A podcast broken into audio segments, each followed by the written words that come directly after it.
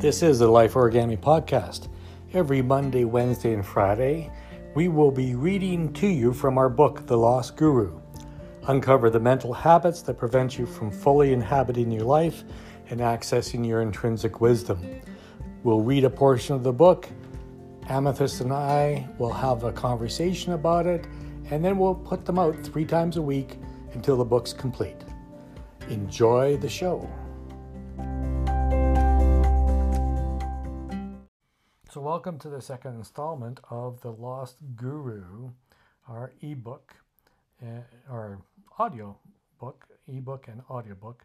The Lost Guru Uncover the Mental Habits That Prevent You from Fully Inhabiting Your Life and Accessing Your Intrinsic Wisdom. In the last show, we talked about the fact that we're going to talk about the 10 characteristics. So, that's what this show is about. The second, our second uh, reading of this 10 characteristics of people fully inhabiting their lives. So, whether you identify with one or all of these perspectives from, we recorded from the last show that we've noticed people tend to have, there are at least 10 characteristics common amongst people who are fully inhabiting their life. Well, number one, they face the truth about change. They understand that without conscious awareness, focus, and true intent to change, there will be no difference. Number two, self knowledge is the beginning of mastery. They make a decision to stop listening to others and begin to tap into their own self knowledge archive and explore self mastery. Three, the ability to see things as they are. The magic of living a fully inhabited life is the ability to see life, people, and circumstances as they are, to see things the way they actually are. For example, reality. They don't get all wrapped up in wishing things were different. 4. Develop a conscious, intentional mindset. The one thing that affects everything else in their life is their mindset, which is congruent with their values and beliefs. This is the definition of integrity. When they live according to their own standards, then they realize that they are being true to themselves. 5. Know the difference between goals versus results. They don't set goals if they aren't clear about what they want or have a compelling vision. They do not waste time chase, chasing after vague ideas without a specific, meaningful, and defined result or outcome. 6. Step out of the comfort zone. For real change to occur, they know they must continually be learning and integrating it. They understand that change only occurs outside their comfort zone. They know doing the same old thing will result in the same old results. 7. Confront their resistance to change. They are always willing to pay attention to any resistance and tension because they know it will interfere with change. They are willing to embrace self accountability, responsibility, and lean in, lean into the opportunity to try something new. 8 constantly acquiring and developing new skills. They are students of life.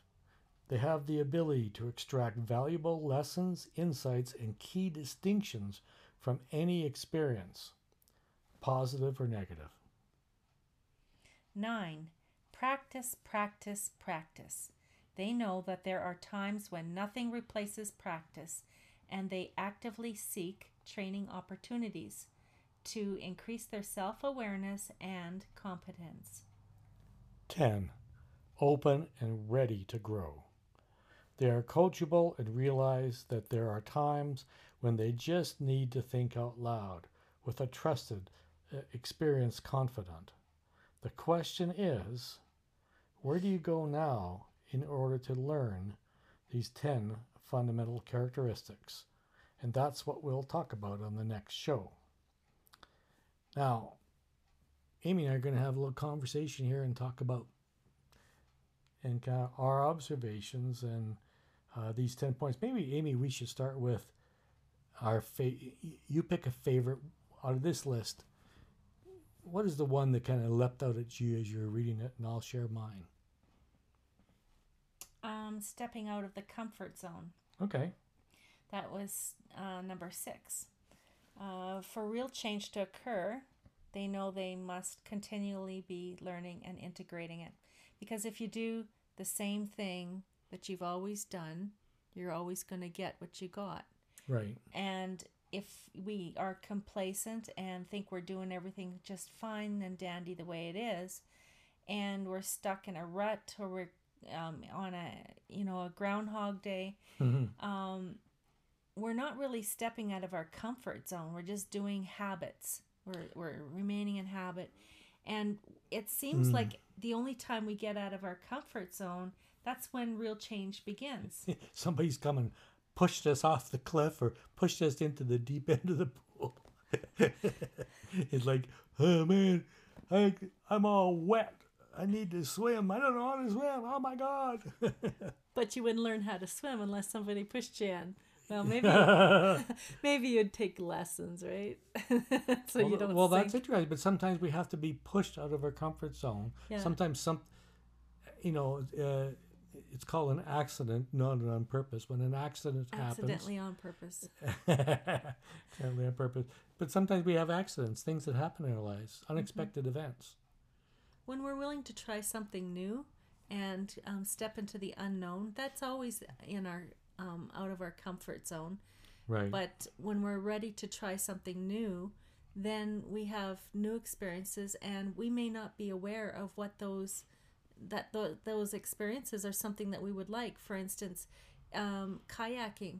The Hmm. first time I tried kayaking, I didn't know what to expect, and it was out of my comfort zone to be Right. on a big, huge river the first time wow. that was moving, and I went on a lake. I didn't. I wasn't brave enough to do a river. I had no choice. I was with people who knew how to kayak. Oh, so here I am getting into this kayak. Yeah. Never had the experience before, never thought to do it before, didn't think I would like it. Got Mm. in there and you couldn't get me out. Five hours on that river, Yeah. Floating along, kind of paddling away. paddling and Yeah. looking at the wildlife. And we stopped and had a picnic, that kind of thing. So it Mm. was an experience that I um, uh, never imagined I could have. Just like when I went um, gliding. The- yeah, that's I went on a gliding. yeah, it was something I always wanted to do, but never had the um, the guts to go do it. And then one day, um, uh, this person that came to the house to work on our um, lawn system Mhm. um, said that he also was um, a glider and Glider pilot. yeah, pilot. And if I wanted to come along, he would Hmm. take me up. And I thought, um, sure, why not? I mean, what's the chance that I'm going to die? And you didn't know that you were going to have a He goes up all relationship with a barf bag. well, at first I had a, This um, is your story. Sorry. was the video camera, right? Oh yeah. And I'm taking video pictures, and he's like, "Okay, let's go over there and let's look." And he starts turning the plane, you know. yeah.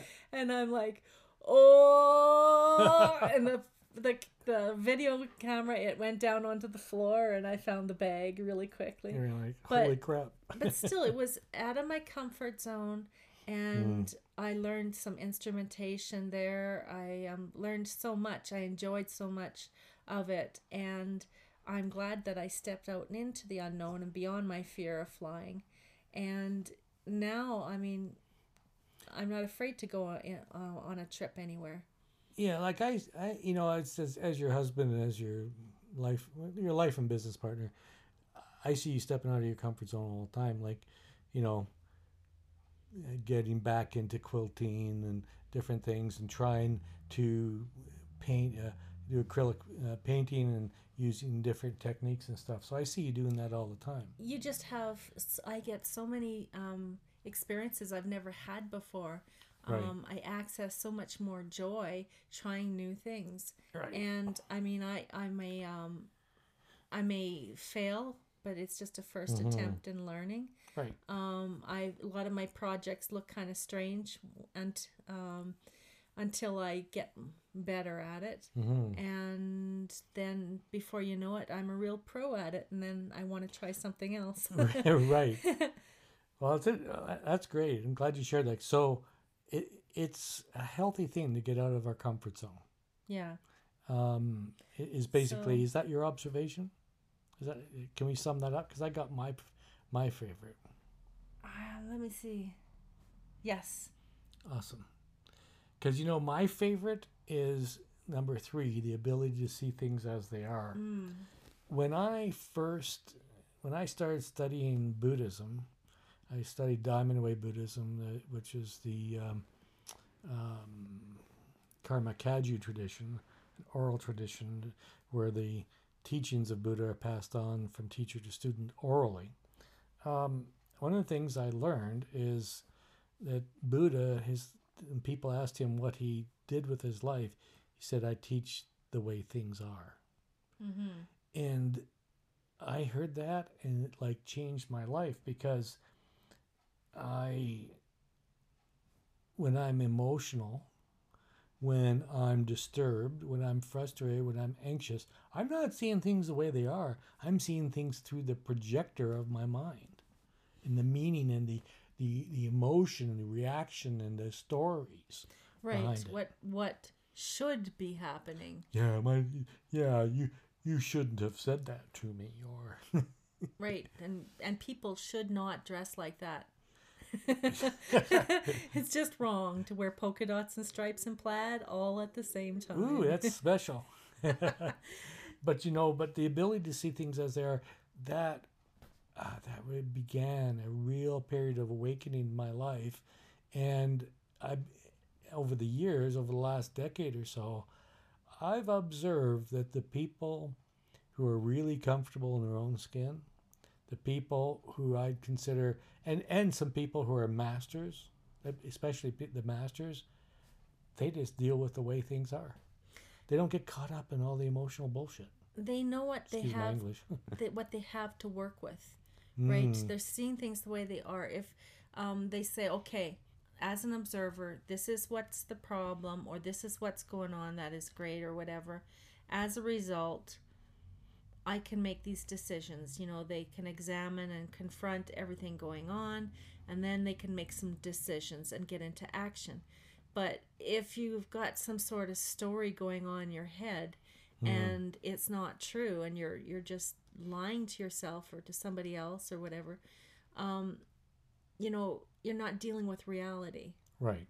And then you end off in some tangent and, and um, a way of thinking that just isn't beneficial to you or anybody else. Yeah, like uh, another way of thinking about it is, have you ever been at a point in your life where uh, you're going along and you you pull out a ladder? Okay, you, you, you're going along through life. I'll, no, I'll start over. You're going along through life and you come up against a wall. And, you, and you're just kind of stuck. You're just like, you, you kind of feel like you're up against it. And there are times in my life where I've experienced that and I thought, I need a fresh perspective. And I, I'd get a ladder and like because you're up against the wall. Because if you're up against, let's let's imagine we're up, we're up against Donald Trump's wall, thirty foot high wall, or whatever, and you want to get over the wall. I've got to happen to have a forty foot ladder, so I go and lean it up against there, and you climb up the ladder, and you look. When you get up at the top of the ladder, you look out and you go, um, how did this happen? How did I end up here? How did I end up at this point in my life? it's uh, oftentimes it's because I hadn't I wasn't seeing the way things are. I was saying I was I was trying to make things the way I thought they should be, which was actually a denial of how what was actually going on in my life. And because of that, I started chasing squirrels and rabbits and dogs and cats and, and ideas that took me down a garden path, down the down the I went I didn't go down the rabbit hole. I went down a rabbit path, and suddenly I don't know where I am anymore feel confused. So you chose then to get up on that ladder and do something and go and take a look from up above and see what you could see.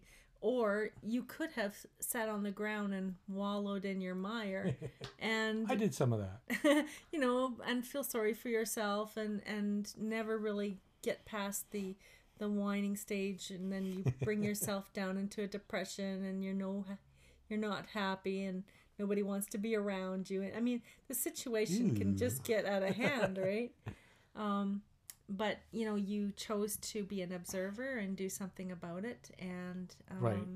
Well, what I didn't know then is that that I know now, because we've been working on it for two or three years, is that there's a lost guru. There is a, a, a witness to our lives. There is a, an inner guide that can support us. So, in the next podcast, we're going to read the next part of the book, which basically is, you know, what if instead of looking for an outside source, we were able to look at it for an internal source. and i was thinking about what you said about the Mm. lost guru hmm um, a guru things sees things as they are as well Right, exactly Um, right. And so, our active witness of our life, Yep. um, it is a recorder of the way things were or are. it, it's, it's, the, it's the recording of the way things are at that moment, which is the way things were, hmm uh, without bias, with uh, just the facts, and with some insights. We believe that there are insights that you can learn to access, which is why we started our business, Life Origami Corporation, why we wrote this book. So uh, we won't try to get give you the whole book in every podcast. No. But th- th- this is going to take us a series of weeks or months to go through this because we want what we thought we'd do. We, a, a friend of ours, Michael Zeitgeist, uh, said he'd love to listen to the book, but he also wanted to li- not only listen to the book, but he wanted to hear us comment about it. Right. So that's what we're doing here. it's um the beginning of it. Um, Yep. It's hard to just get. We're in the introductory part right now, hmm so a lot of our explanations will become more in depth as we go along. Right. Um, so maybe the listeners are a little confused what we're talking about. It- just keep listening. Yeah, It'll become gonna- clear, and the book will be available soon. We're just waiting for our ISBN numbers. And we'll put it, uh, make it available on your favorite platform. Uh, get it as an ebook and a print book and all that sort of stuff. So, uh, stay tuned for the next installment.